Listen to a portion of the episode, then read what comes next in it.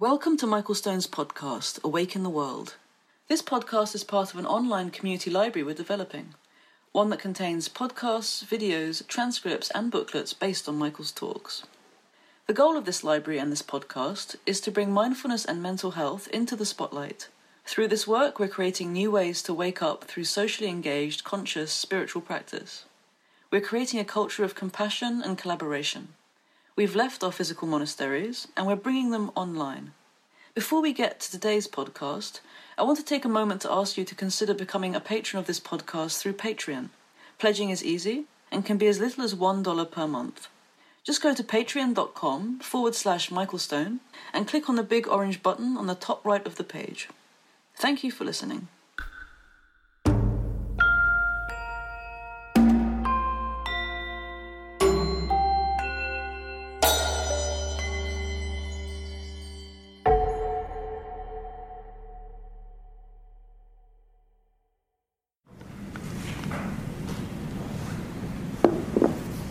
Is our fourth day together.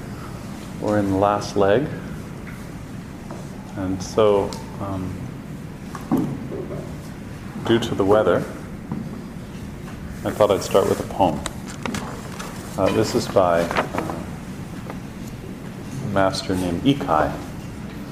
And uh, it goes like this Spring comes with its flowers autumn with the moon, summer with the breeze, winter with snow.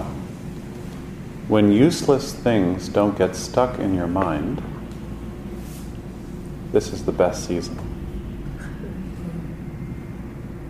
I'll read it again. Spring comes with flowers, autumn with the moon, summer with the breeze, winter with snow. When useless things don't get stuck in your mind, this is the best season. Can you picture that? So the rain comes, it's just raining. And then the snow comes. Spring comes, flowers.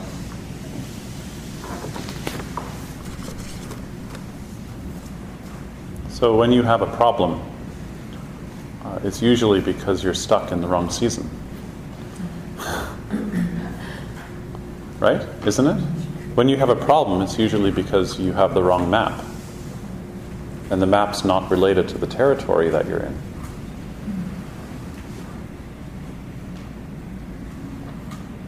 So when winter comes, there's going to be snow. When 1 p.m. shows up, there's going to be digestion.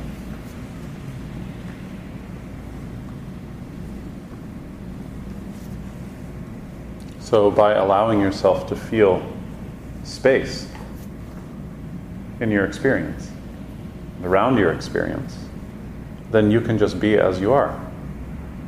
And then the moment can just be as it is. And then your heart is open to what's actually going on. But most of the time, we're still reading an old map, but we're in a new experience. And maybe this is how most of us close our hearts down, is that um, we don't allow ourselves to have our experience. We're trying to have another experience, even though it's not our experience.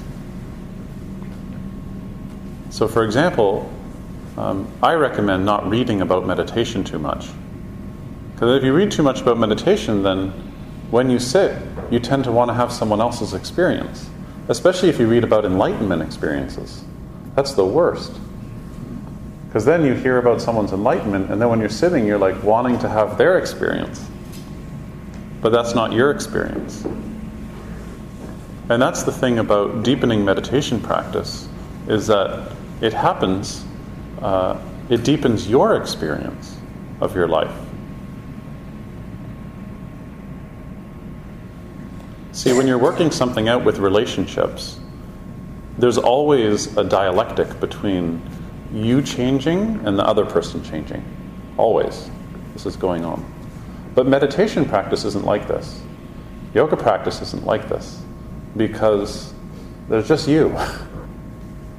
The other thing, like meditation's not changing, is the practice isn't really changing, but it's a mirror, and it really shows you what's going on. And that's why practice can be intense sometimes, because the mirror is right here. and you try to hide, deke,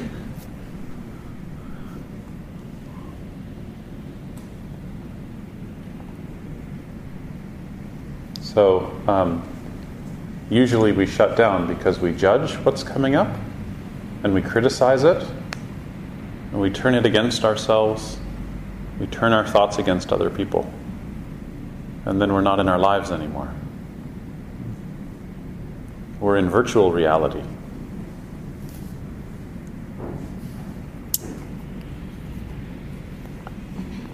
And so if you feel angry, usually you say to yourself, there must be something wrong with me.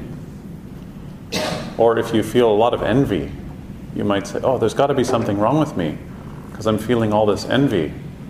Or maybe you feel needy, and then you say to yourself, or you feel dependent.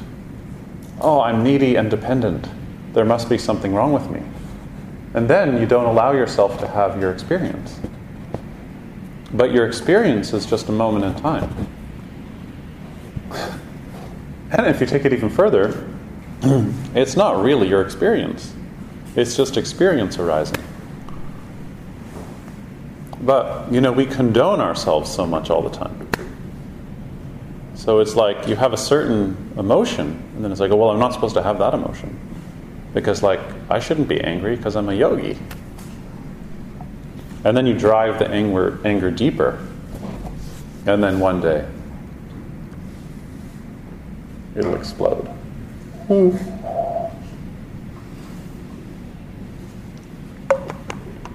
So, because it's the last day, the theme that I want to explore this afternoon is how to practice in a way where you can be unconditional with yourself.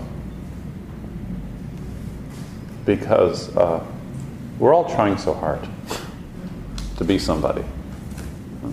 And it's really exhausting because uh, somewhere in the background there's like an image of what the perfect somebody is that you could be. But spiritual practice has nothing to do with improving yourself. But it, it, it's completely, completely um, a practice of completion. Feeling yourself completely, as you are right now, without condoning it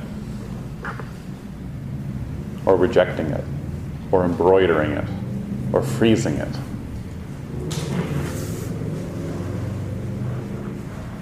So this seems really hard for human beings, I think.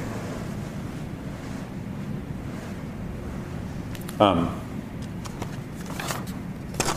I want to read something else about spring.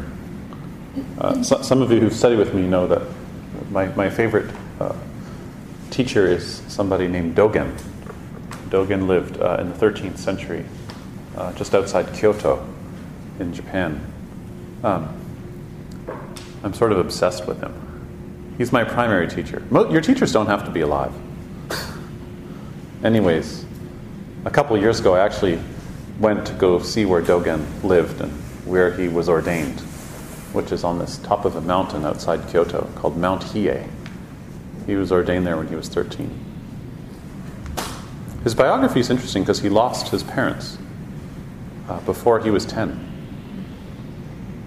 And, you know, I don't know how many of you know the history of yogis and famous Zen masters, but most of them have this biography. Like the Buddha's mother died when he was like seven days old or something. So uh, when you're really young and you lose somebody close to you, then uh, you will have a predilection to looking at life through the lens of impermanence. For Dogen, the story was he had lost his parents, and at the funeral, his mother's funeral, he was uh, looking at the incense, you know, and he was watching the incense burn and the smoke going. And then it just hit him that everything was transient. We all have like philosophy oh, everything's changing, my body's changing. But sometimes it hits you so viscerally that it changes your whole life. Yesterday I was saying it's the taste that turns you around. So, anyways, he decided that the only thing he could do was become a monk and just uh, sit down right in the middle of all of this change. We could do that, I think, a little more. Like when things get hard, our tendency is just to start running around. Can you see it in your meditation practice? Like you're sitting there, and as soon as things start getting a little difficult, I mean, you're sitting still, but you start kind of running around. And that's the key thing about the breath, is that um, when you're inhaling and exhaling, when your mind is settled, you don't use a lot of breathing. You don't use a lot of air. It just, your breath gets really, really quiet. And so it's, it's like a sine wave and it starts dampening, dampening, dampening. So the quieter your breath gets, the quieter your mind gets. And as your breath gets really, really quiet, your mind just gets so fine. And then, as soon as you get distracted, your breath gets coarse again. Because ne- you need more air to be anxious. but maybe the other thing that's cool about that is when the breath gets coarse again, the good thing is that that allows you to find your breath again. so the breath didn't get that, you might not find it again. So this is an interesting dance to watch in your practice. And um, in, uh, in very advanced states of meditation, like in the fourth jhana, which I'm not going to talk about, but in the fourth jhana, your breath stops uh, for four hours. Literally, just your mind stops, your breath stops, and you just start it up again. We'll work on that sometime. I'm just not good at getting out of it, so I lose students all the time. I remember Pattabhi Jois once said, like, if a student really gets the corpse pose and they don't get up, it's okay. he said, like, lifting up like stiff board, it's okay. but it is okay. I mean, imagine if you lay down to practice the corpse pose and your technique wasn't so good, and you were like letting go of, let of your breath, letting go of your, and then you just died. Yeah, like that's not a bad way to go. Because you might say, oh, I'm not ready yet, I'm so young and healthy and everything. But in the moment, if you're really letting go and then you just let go, that's really peaceful. That's really beautiful way to go. So uh, hopefully you sign the insurance waiver. Just imagine if Kushala was known, like people were going really, really deep, they weren't coming back.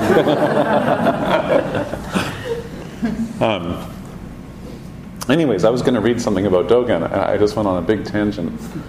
Uh, Dogen has two lines about spring that are really interesting. And this is going to launch us into the Yoga Sutra. The first one, he says, if you're going to paint spring, don't paint cherry blossoms.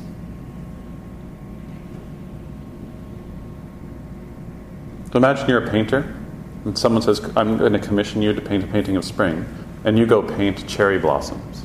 Like, don't you hate when you, you go to the airport and there's a picture of Vancouver and it's like the skyline with the mountains? Like, that's usually not our experience of Vancouver, right? So, likewise, Dogen's saying, like, don't stay on the surface of things. Cherry blossom is the metaphor for spring. But if you're going to paint spring, show spring. Don't paint a cherry blossom. Don't paint something that stands for spring. Actually show spring. Isn't that beautiful? If you're going to paint spring, don't paint cherry blossoms. Just paint spring. In other words, if you're going to be yourself, don't be somebody.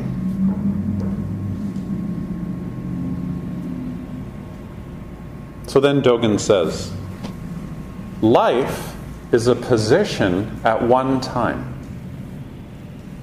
death is also a position at one time. For instance, this is like winter and then spring. We don't think that winter becomes spring, and we shouldn't say that spring becomes summer. It's very interesting what he's saying. He's saying life is always a position at one time. This is from a text called Uji, which is a. Oh no, it's not. This is from the Genjo koan. So he's saying, and this is an interesting practice. We should all try this sometime. Whenever you look at something, look at it as though it's a moment in time. So when you look at this, just look at it as a moment in time. When you look at your car, when you look at your baby, how many of you are parents? Quite a few. When you look at your kid, just look at them as a moment in time. And then blink your eyes, and then let them be a moment in time. When irritation arises, just see it as a moment in time. Right? Birth, death, birth, death, birth, death. So he's saying your whole life is like this. It's just a position in time. And he's saying death is also like this. It's just a position in time. For instance, this is like winter and spring. We say winter's changing now and it's becoming spring.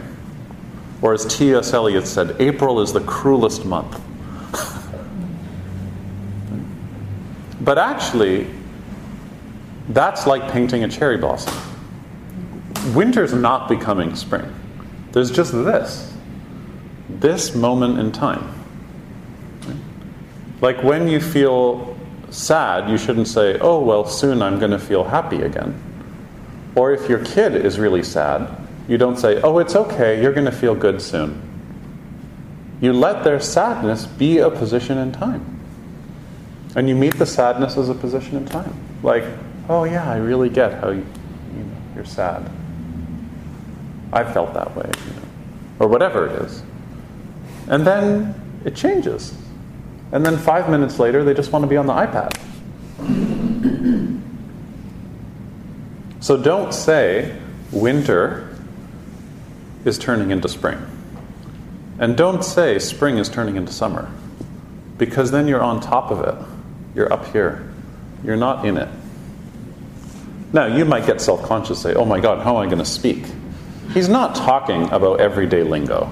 He's not like you can say, "Oh, it's so nice that it's summer finally." You know, he's saying in the way that you perceive, you can go a little deeper than how you talk to yourself, and to see what's happening as moments in time. And maybe this is a good way for all of us to live, or all of us to be in relationship. Is to see everything that's happening as moments in time and not superimpose on top of it some grand concept. And the same is true in this room, you know. Like when I'm at the front of the room speaking, this is my Dharma position. And when you're sitting and taking notes or listening, that's your Dharma position. But in another context, it could be completely different. You could be teaching something. So these are all positions in space and time in our lives. You don't have to hold on to them so tight. That's why in yoga practice, whenever we uh, practice a pose, like in the standing sequence we've been working on, after the pose, we always step back to samastitihi. Because when you step back to samastitihi, you just drop the whole thing. You let go, and you start again. Sama means equal, stitihi means standing. You just stand there with equanimity. You let go. So if you just did Trikonasana, it was like the best version of Trikonasana you've ever done. Oh my God, this workshop's amazing. I'm so glad that I signed up for this with Michael. That was the most amazing Trikonasana ever. I am going to be on the Yoga Journal conference list. And then you step back to Samastitihi and you just drop the whole thing. And then you step around again for the other side, or you know what the next pose is, Prasarita Padottanasana. And then it's like the worst ever. And God, yesterday was the best. Today is so, it's so, I'm so stiff, and I just feel like I'm just getting fat. and like maybe I just am not. Maybe this is more just for thin people, and like I just should stop eating bread, you know. And I'm going to become gluten free and only eat soy and corn, genetically modified.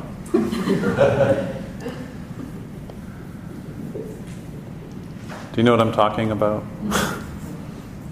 and then you step back to samastitihi and you drop it again. The posture is just a moment in time, like everything else. You don't hold on to it. And there's some postures that are really like this, like backbending. Okay? The thing about backbending is like it's not linear at all. so like you don't really get better at it. I mean you do. You can refine technique and so on. But some days it really works. And some days it doesn't work. and the days it doesn't work, you're like, yesterday I had the most amazing backbend of all time, the best one ever in Port Moody. And they took my picture for the website. But then today I can't even put my hands on the floor. And then the day after, it's amazing again. So you don't hold on to it. It's not linear. Trungpa Rinpoche called this spiritual materialism. So when you're practicing your spiritual practice to get somewhere, you're letting all of your attainments be like jewels on the chandelier of your ego. So, um, let's open the Yoga Sutra.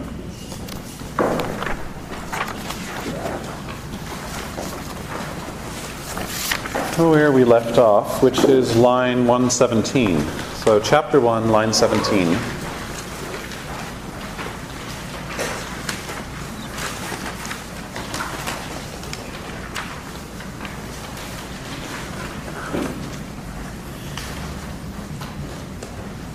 When you sit still,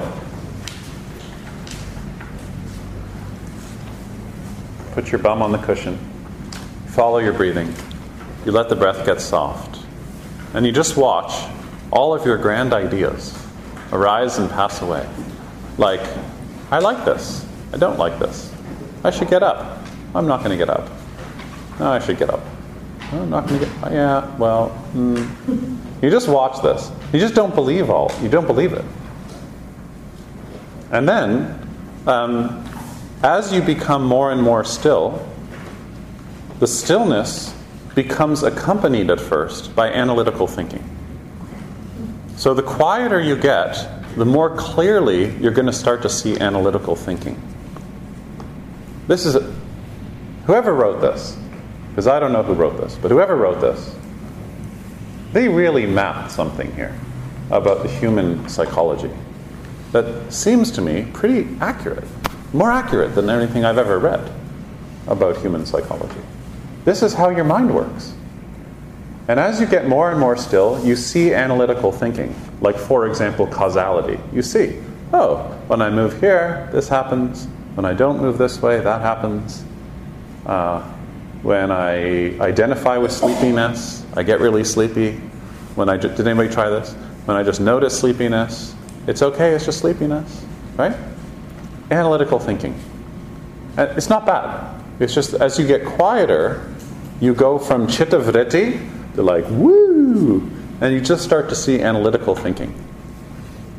Then he says the next thing that happens is you get insight. So there's analytical thinking, and then you. So in, the word for insight is vipassana, or in Sanskrit, vipashyana. Pasha is an eye, and V means to go in. So sometimes it's translated as insight, because literally it means to go in and look more closely. And so you might see dukkha. Whenever I identify with something, it, I, I suffer. Like if there's sleepiness and you don't identify with it, there's no dukkha. Uh, did anybody see that? But as soon as you like identify with it, there's dukkha. Right? Or you might notice um, the sleepiness doesn't belong to me. There's sleepiness, but it doesn't actually belong to me. So, this layer of having insight is the second layer that you start to experience when you practice. And it's not like you get to one and then you get to the other. You're always alternating between this. But he's trying to sh- say that as your mind calms down, you really see analytical thinking, then you start having insight. And then ananda, bliss or joy. The way I translate ananda is um, everything's okay. I don't like the word bliss. Sorry. I know it's like the most popular word in the yoga world these days in British Columbia. But Ananda just means the experience that whatever's here is okay. It's okay. I'm okay. I'm okay. You're facing the most frightening thing that you've ever felt, and you're still sitting there, and you're okay. This is why addicts get so much out of meditation practice.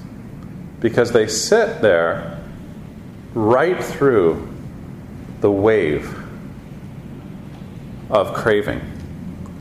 And then it's gone. And they just got confidence, shraddha. They just got a lot of confidence that they can have power over the compulsion. You see? That they just sat there through it and it was okay. And they didn't have a cigarette. They didn't have the heroin. Whatever, whatever the addiction is. Email. They didn't go to their email. Imagine this like you're hit with boredom and you just keep following the boredom and then it changes into something else. And then you didn't go to your email. Imagine that. How many times do you check your email a day? Yeah, don't, I don't want to know. Um, then the fourth one, and this is the one that's to me really interesting, is asmita, which I translate as the story of me. So the last thing that starts to happen in this stage of settling, samprajñataha, is you start to see asmita. You start to see that all of these things are happening to a me. So, as you get settled, it still feels like it's happening to me. This is what, what he's saying. Why? Because the will to be me is so strong. Yeah.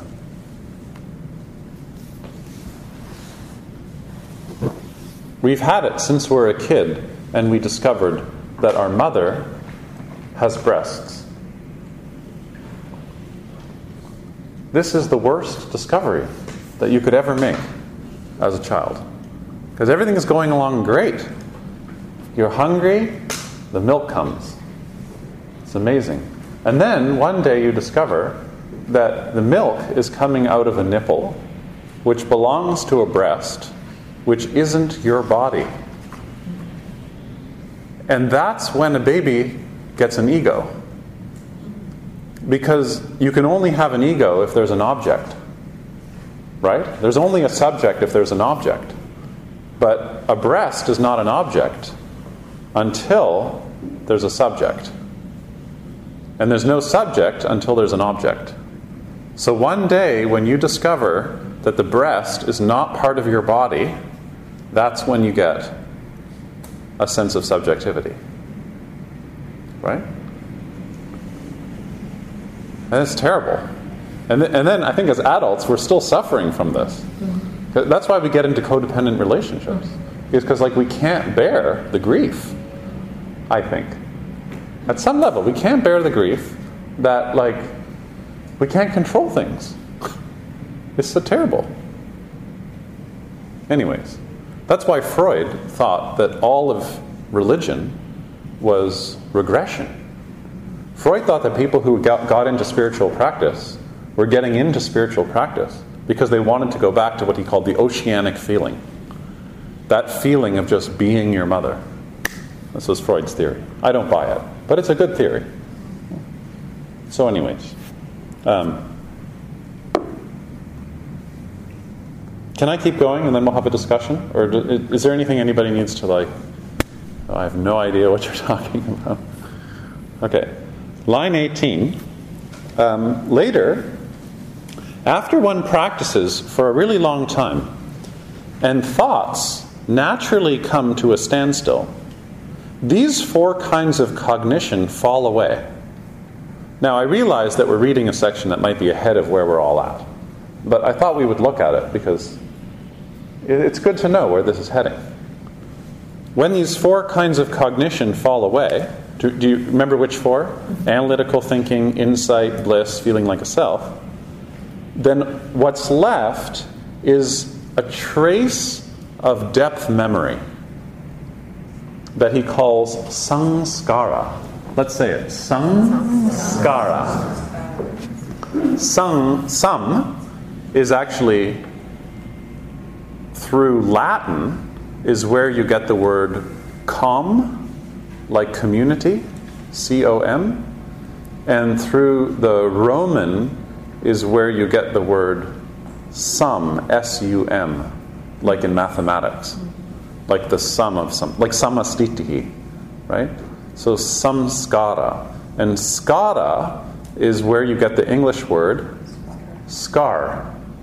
Okay? So samskara is the coming together of traces in memory. Okay? So, what, the, what this is saying is that our whole bodies, our sense organs, our brain, language, the whole thing has at its base traces of depth memory. And the memories are psychological, physiological, and cultural. They come both from nature and from nurture and from past lives. And if you don't believe in past lives, you have to believe in past lives because of genetics. We, like when you're born, you can't believe that it's a clean slate. When you're born, you're born with genetics. That's past life. That's not your past life, but it's past life. Every baby is born and they come to be this human being. You can see it sometimes in the first day. You can see the face they're going to have. So, this is all genetics. This is past lives.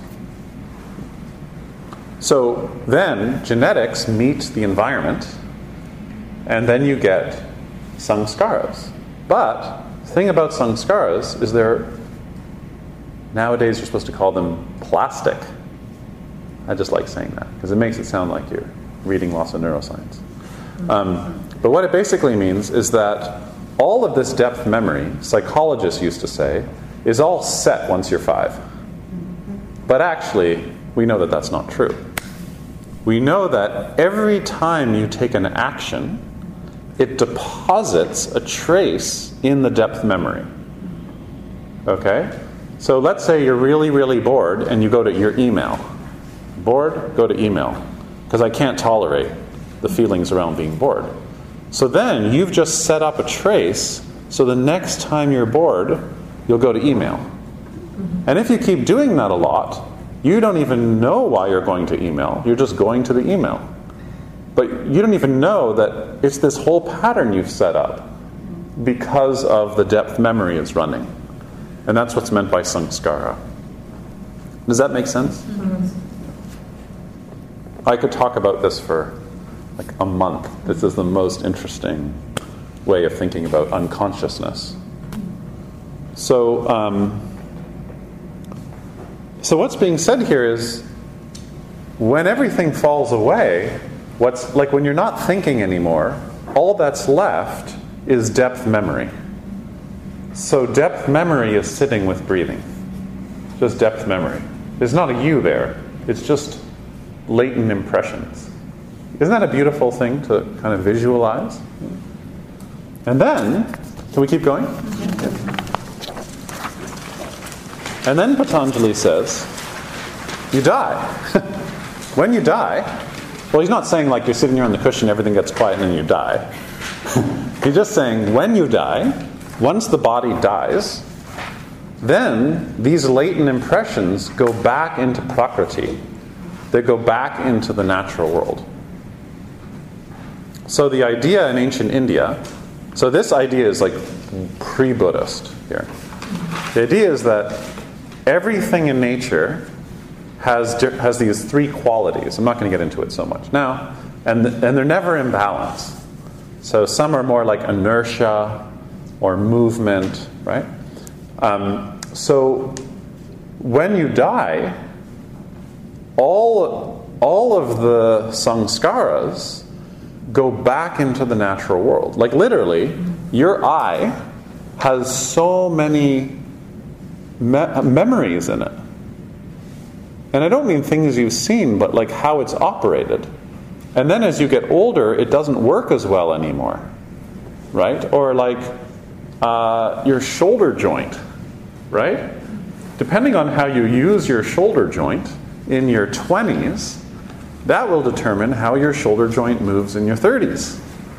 And how you move your shoulder joint in your 30s will determine what your arms feel like in your 40s. I'm making this up. I don't know if any of this is true, but I think it's true.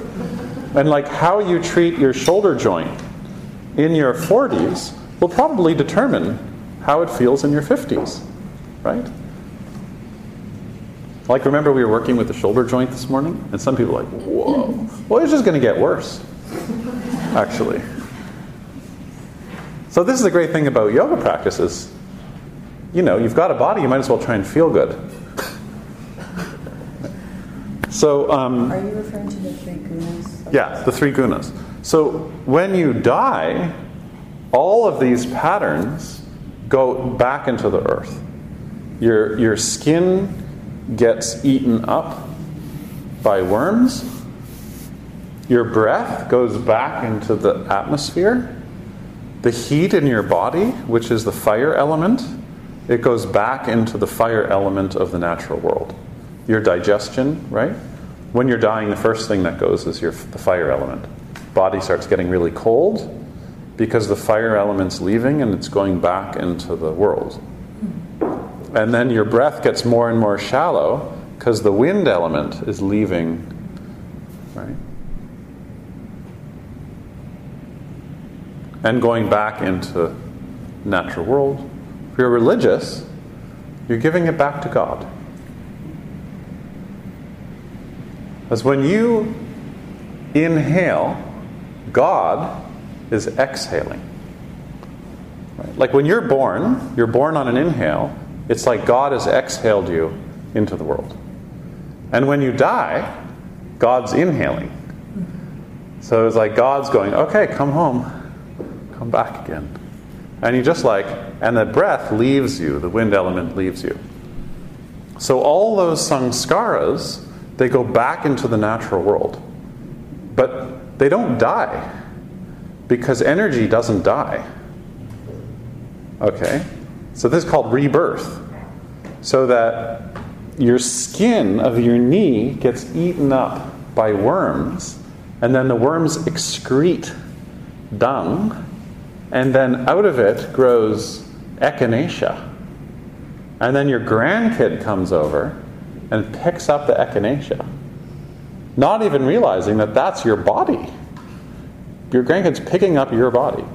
Or it's like you get burned and you go up in smoke, and then you go up into the clouds, and then a few days later it's your funeral, and then it rains, and your body rains down on your whole family. Everyone's there, and they're like, oh God, it's raining. But they don't even realize that that's your body raining down on them. And the rain goes in their skin, and you go inside their body. So, this is kind of a radical thing to think about. But the point of all this is to understand that when you die, you don't continue. So that's why rebirth is not reincarnation. Reincarnation you have to explain how there's a you in there that continues sometime. Like when I was really young, I thought Hare Krishnas were really cool. I used to go practice with them, except they didn't like music, except their own music. And uh, I remember them saying, like, if you eat a burger, then you'll be reborn as a cow. I remember, like, how is that? like, well, what if you eat lamb sometimes and then a burger other day? Like, how, how do you know, like, which day it's going to transfer into the animal? Well, they couldn't explain that. But, anyways, uh, this is a really beautiful idea, and it's important to remember that what's radical is this is a cultural critique that's set up in the text, which is trying to find a way to explain rebirth. How, when you die, you don't continue. Right? Like the me, it doesn't continue. The samskaras go into the earth, and everything continues. But then this might make you think, well, of course, because the me isn't even here right now. right? So, this is what Patanjali is saying here that all of these patterns um, they continue. Just like uh, when you die, your family continues.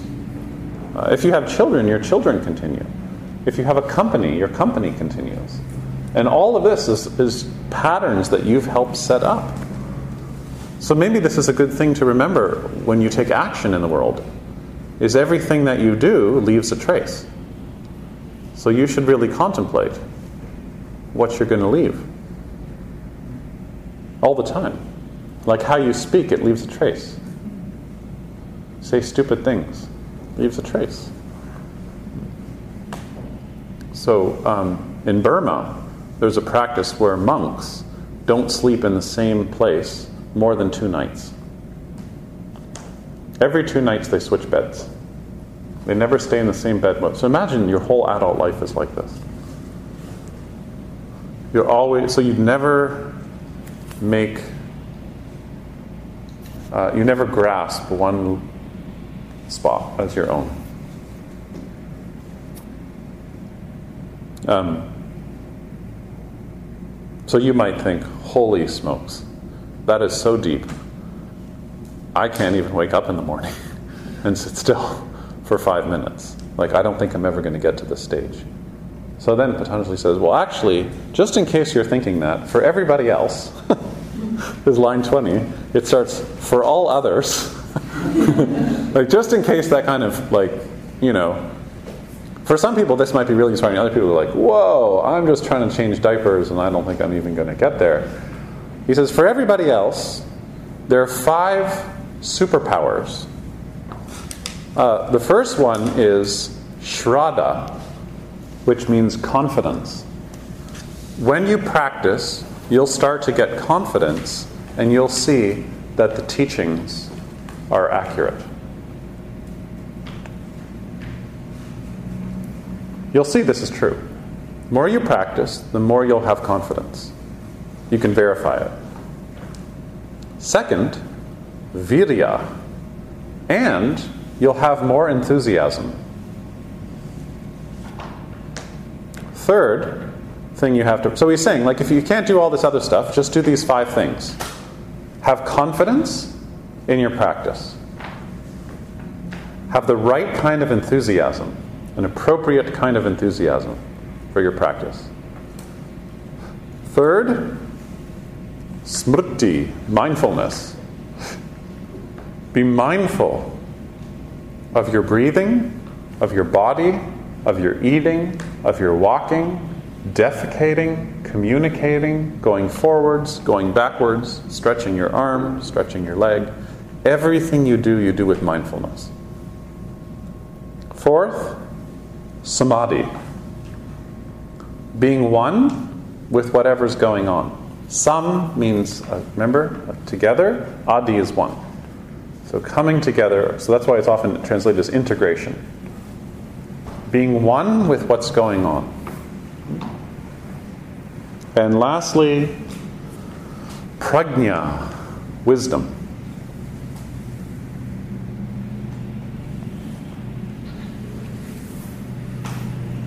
Uh, this is a very, very interesting word, prajna. I think wisdom's not such a great translation. It's a beautiful word, but it's not really the right translation. Uh, pra means before, and nya, nya let's say nya, nya, nya, nya. Um, nya is where you end up getting the, ink, the word through Latin gnosis, which is where you get the word knowledge. Right? So the, the G is becomes silent.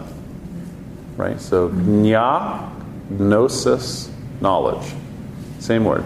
But pra means before. before knowledge.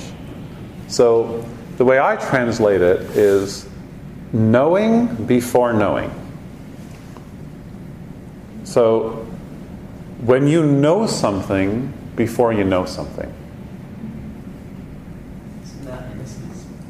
What's that? Isn't that innocence? It could be innocence. Would you call it intuition? It's like intuition. It's like intuition. You know you know something before you know it. You just know. Yeah. It's like you do it before you do it. Yeah. yeah. Like before you say, oh, yeah, I know that, you just know. like, uh, I bought a house this year, and so um, we bought it really fast.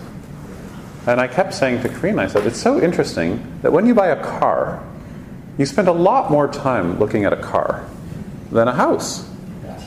Right? And she said, Yeah, that's so strange. And then I thought, Well, that's because when you go to a house, you just know. Like with a car, it's not like that. But with a house, you just know. You, my friend is an architect, and um, when she designs houses for people, she gives them an exercise where this is, this is the only thing she asks the client before she starts the house. She wants them to write a thousand words about the experience of walking to the front door. And they write it as like a story. They're walking to the front door of their house. What does it smell like? What does it sound like? Like, what are the first things you hear? Do you hear the kitchen? Do you hear the bath running? Or do you hear the ocean? Right? Uh, do you smell incense? Do you smell cooking? Or do you, what's, so, as you're walking to the house, what do you smell? And that helps determine is this where the garden goes, or is the front door really close? Um, right? So, so, th- so that is knowing before knowing. You know. So, um, trusting that. More trust in that. And then the last sentence that we're going to look at. For those who really want to be free, um, and they practice wholeheartedly, realization's near.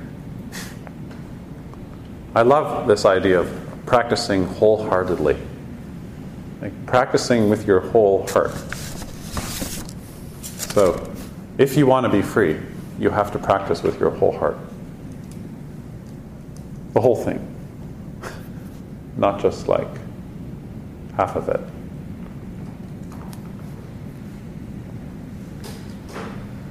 Sometimes the realization is that it's already been happening.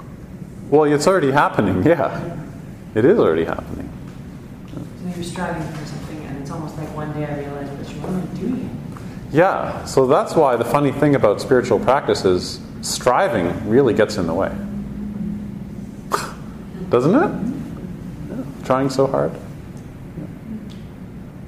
Trudging is what's necessary. Like Sometimes. Trudging is, Yeah, to me, trudging is to walk with purpose. yeah. Or like shoveling. Yeah, Sometimes there's a lot of shoveling. yeah. But still, that's not the same thing as striving to get somewhere. So, um, do you ever have this in your relationships where, like, you're striving to have connection? And it just pushes the other person away. You, just, you have to relax, usually. And meditation's like this, you know, because I, I teach a lot of retreats. So, on retreat, there's always students, actually, they're usually young men where they've like read a lot about meditation and they just want to get enlightened. And they're striving so hard, just like pushing and pushing to get into like deep states of concentration. It doesn't work. Because you can't get into it without relaxing. And so the striving is just like a wall you've set up. Is striving like grasping? Yeah, a lot like grasping. I don't know if there's any difference really. Gotta have that. So, let's open it up for discussion for a few minutes, and then uh, we'll have a smoke break.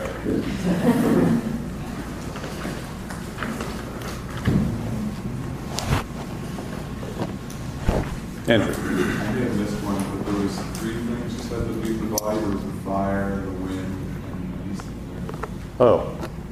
Was there? Well, there's the earth element. So everything in your body that's earthy, muscles, bones. Yeah. Um, you know, mindfulness is really big these days. You heard about this?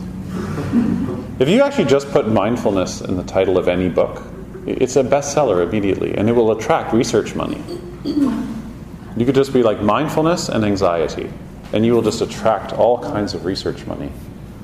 Mindfulness and insomnia. Oh, I'm serious. Mindfulness and yoga. Sorry, Andrew, I am going to answer your question. So, yeah, but in in the teaching on mindfulness called the Satipatthana Sutta, one of the section there's 14 contemplations where you where traditionally monks would go and they would watch the decomposition of a body and the 14 stages of decomposition. I can't remember if it's over 14 days or how long. Nowadays, you can't see bodies dying, you know, dead bodies anywhere. But if you, many other countries, there's charnel grounds where they'll leave a body out. And um, uh, I have a friend who showed me pictures of a body, de- the 14 stages, but in photographs, and it's really cool. The body's lying on the ground, and every day, after 14 days, it, the body starts looking more and more and more like the ground. Literally, the color actually looks more and more like the ground. And then maggots come. And, and, and when the body is finally decomposing, like three quarters of the way through, maggots come from the inside. So they start eating your body from inside, which means they were there the whole time. I don't know about that part. Yeah. It laid in there. Yeah. And they and it's just like the natural world is uh, decomposing. And monks were supposed to meditate on this. 14 stages. So that's the earth element. Right? The wind goes, the heat goes, and the last one is the earth element. So that's why in Shavasana, when you lie down, it's really good to feel the earth element, which is what, uh, uh, the instruction I give, the cue I give is gravity. And just like, just feel that everything earthy in your body is just like becoming pixels and is just supported by the ground. And a good way to lie on the ground is not to trust it right away. Like you lie down as, as if like you don't know yet if it's stable. And then you slowly and slowly relax and trust it more and more. So, it's the earth element. All the elements. The word um, samadhi, Samadhi, yeah. could it just be fully present in the moment? Sure. It's not something we need to reach out, it's just right here. Oh, yeah. Right. See, what every tradition does is they take a term, always. Every mystical tradition does this, every single one. They always take a term and they elevate it so high. And I have a theory about this. You'll notice I have a theory about a lot of things. My theory about this is this was done so that women wouldn't practice. So, what they did was they would take meditative experiences and they would put them like at the top of a ladder And they would describe them as if they were up there. So that women who were like taking care of the kids and cooking meals and everything, because men did this, they would feel like, oh, well, I can never get there. right? Such as the word enlightenment. Like enlightenment. Which is kind of the exact Exactly. Exactly. So, um, I don't know if any of that's true, but if I were to do a PhD, if anyone wants to do a PhD, that would be a good PhD topic, I think. Would be the, the way that gender and socioeconomic class plays into the way meditative states have been mapped. Right? Because that means that if you're in a lower class, then you have to trust the Brahmin class to be able to show you that state. And then it keeps them in business. So they have a they they're agen- like they have an agenda. They're invested in making sure that that's the translation. But anyways, maybe we're getting off topic. It's interesting to think about these things. Yes. What is your recommendation after this workshop now when we go back home? Oh yeah. We're going to end in a few minutes. Well, every morning when you wake up, you should uh, sit down on a cushion like this. And then you set a timer and you put it behind you where you can't see. Um, so you just go to the App Store and you get the Michael Stone Meditation app. It's really good. It has a really good timer, nice sounding bell. You put it behind you and uh, you don't look at it. And then, so let's say you set it for 15 minutes, just 15 minutes. And then you put all your faith in the timer, not in the practice, in the timer. So the timer is going to be the container now. And you sit in the container of the timer. And you follow your breathing like we've been doing. And whatever shows up in the soup agitation, boredom, it'll all show up. You just breathe with it. And then when the timer's done, you bow, you get up, and you go do your day. When you do this every day, and something starts to happen where you actually start to really enjoy it, and you start to see that it gives you like a baseline of sanity. And then during the day, when you get stirred up or someone cuts you off in traffic or whatever, the ability to be less freaked out is closer because it's a practice that you've been doing, just like if you were playing piano every morning for 15 minutes. It's closer, it's there. It's there. Someone says something, or this is especially good if you do creative work. Because the problem with doing creative work day in and day out is like most of your ideas are not really that good. Like, really. I mean, you might think, oh, I'm so creative. But actually, most of them are someone else's ideas. They're not, they're not, any, they're not original. So, meditation's really good for creative people. Because in the space of quietude, it clears a space for more original thinking. And it might be original to an idea, like a business idea, or just origi- or, or original to uh, like another angle of looking at uh, an emotion that's repetitive. Anyways, you do this every day. And uh, the way I do it at home, because it's hard for me to wake up before my whole family, because there's like kids everywhere. But the, so what I do is I have the cushion, it's actually right beside my bed. I used to have like a special place with a big altar and everything, I'd light incense. Now I literally roll out of my bed and I don't even brush my teeth. It's disgusting. Uh, I just roll out of my bed and I just sit down. And that's what I do. Is that part of your lazy? It's like my lazy practice. Like I just get out of my bed, whoop, I sit down on my cushion. I don't wake anyone up. Karina's sleeping, baby's sleeping. Just sit. And then the nice thing about doing it that way, if you're a parent, is um, you can sometimes sit a really long time because you can just keep sitting until everyone wakes up. And then it's actually better than setting your alarm because then everyone is kind of getting up and you're off sitting somewhere. So you just get out of your bed, and they don't. They just keep sleeping, maybe another hour or whatever, and you just get like a really good session. So, and then it feels like a retreat. It's really good. So this is what I recommend. And if you don't have time, um, the way I always say it is if you are on Facebook, then you have time to sit. Facebook has been writing me letters asking me to cease. yes. Did, that, did I answer your question? Yes, and also um, anything else more, and Yeah. also practice. Yeah. You should study. You should listen to the podcasts. I always say, like, Center of Gravity record every single thing. For I think there's like a thousand hours or something of recordings, and uh, it's great to listen to the podcast. You can do it when you're walking or doing dishes or uh, driving. You know? And then in the podcast, you'll hear me or other people talk about different texts and stuff, and then you say, "Oh, I want to read the Heart Sutra now," or, or that sounds, you know, like a great book that Norman Fischer wrote. I'm going to go read that. Things like that.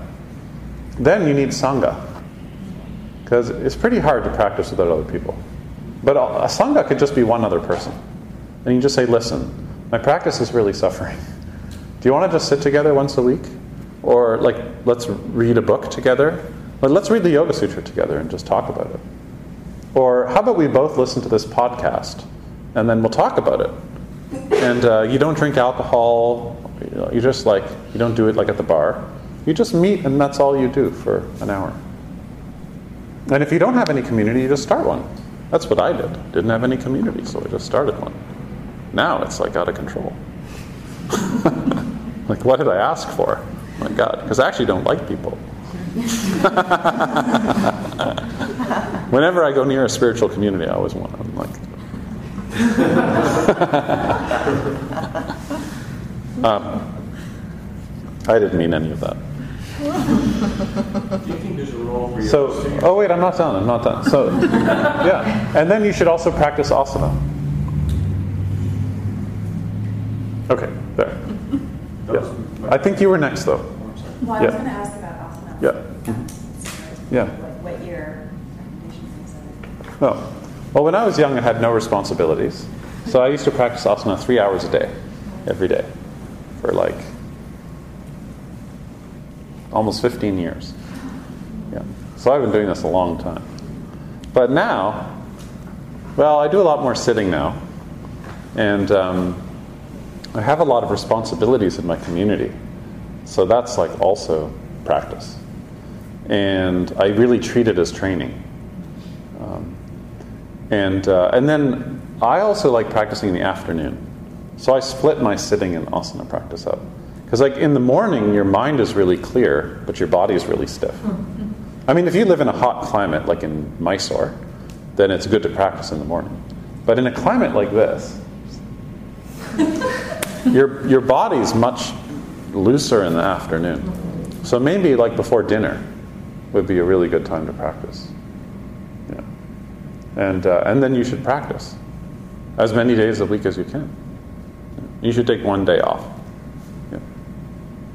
And if you don't know what to practice, you should do everything we did in this workshop every day until I see you again. And then we'll work more on it. That's how you learn. And you shouldn't take too many lead classes. Because lead classes are just completely confusing. Lead classes. Like yoga classes when there's a teacher at the front of the room. You, you should work with your body and your mind and your practice. And you've just learned so much you have no idea for the past few days. So I really encourage you to roll out your mat and then uh, really work with the Ujjayi Pranayama, Bandhas, everything we've been doing. And, uh, and then we'll build on it.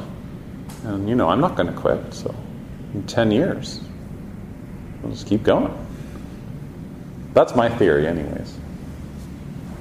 Yeah. But not too many lead classes. I really feel strongly about that. Because then you're just listening to what the teacher says, you're doing all kinds of things, and that's really fun. Like, you should go to lead yoga classes, you should go to dance classes, you should go to step classes and Zumba And all the classes, it's so good to learn things, but that shouldn't be the core of your yoga practice because uh, then it's not coming from the inside. That's what I think. Because then you're not really working on something all the time, because you're just working on whatever the teacher is working on that day. And most teachers are not that interested in you. They're not. They're teaching a yoga class, they're not interested in your practice. They're not teaching the class to help your practice. I'm sorry. I feel like I'm being heretical, but I don't mean to be heretical. Can you, can you elaborate on that? What does it mean to help practice if you are teacher? Well, you need to have a relationship with them. And uh, you need to be willing to have a relationship with them. And you need to know, you need to learn with them collaboratively what they need. And then work with them in that way. And they'll give you feedback and you give them feedback. It just develops. And then the best part of working like that as a teacher, which is kind of my method, is then you really have to practice. Because you're dealing with someone's life. like that person you're working with, they have that's their life. That's not just like, oh yeah, come into a class and we'll learn a handstand. That's their life. So that means you have to go really deep in your life so that you can actually give them tools to work with their life. Or it's just uh, a fraud and your cult will I just fall apart. For that reason. Yeah. I, I love when I hear teachers go, you know, I'm down to two classes a week now so that I can just practice more and study more. This is why I'm moving. Like, my community in Toronto is so amazing. It's so big. Everything I'm doing is like growing. On the outside, it looks like a great problem to have. But for me, my practice comes first. So for me, I thought, okay, I have to extract myself somehow. There's a, there's a teacher right now who I think is going to be the most popular Buddhist teacher, named Mingyur Rinpoche. He's such a good teacher. He lives in the US. And his community was growing so fast. I mean, it was, I was just from the outside, just watching this Buddhist community grow and grow and grow. And then one day he just walked away. He left a note and he said, Everything I've done has been recorded, so I'm leaving now for three years. You have lots to practice, and I'll see you in three years. And nobody knows where he went, and he disappeared, and he went walking on pilgrimage in India and Tibet. Nobody can find him. But uh, apparently they've got word. Three years have just passed, and now he's coming back, and he's going to keep teaching. I love that. I love that. That's really beautiful. So that's a note to those of you. I know many of you are learning how to be teachers right now, and the most important thing is your practice. Because otherwise, what are you teaching? You're teaching someone else's idea about practice. You're not teaching your what you're doing in your life. So when I come sit here and you know talk all day, I'm just talking about what I'm working with, my life. It's not philosophy. Yeah. So.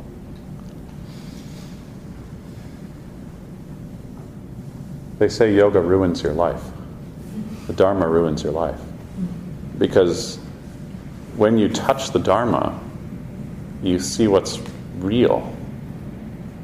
And then you can't mess around anymore. and then when you get far away from it, you can feel it. You can feel things are really not lined up. One more question, comment, and then then the smoke break. You had a chance already, I think. Okay, yeah. Somebody who hasn't spoken. Yes. Um, What's your name again? Teresa. Teresa.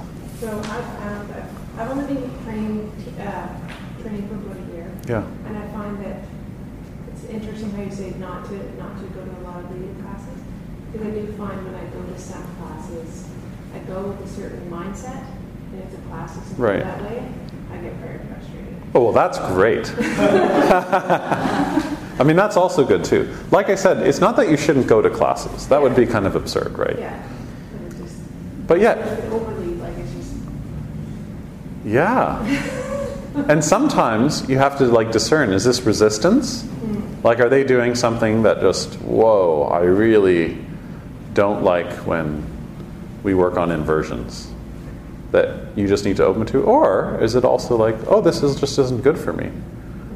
And like, I'm an adult, and like, this really isn't that good for me. Or I don't trust them. Do you ever get this with a teacher? It's like, well, I don't trust, I don't trust them. I've had that, we've had, we've had a couple teachers where you'll show up in one class and then one way, and then show up in another class they're completely different. So Yeah. You never know what you're going to get when you come into the room. Yeah, yeah. It's very, Yeah, so in that there should be a thread, and then at home you just roll out your mat. Oh, it doesn't cost any money. And you just do your practice. It's faster, you don't have to drive anywhere.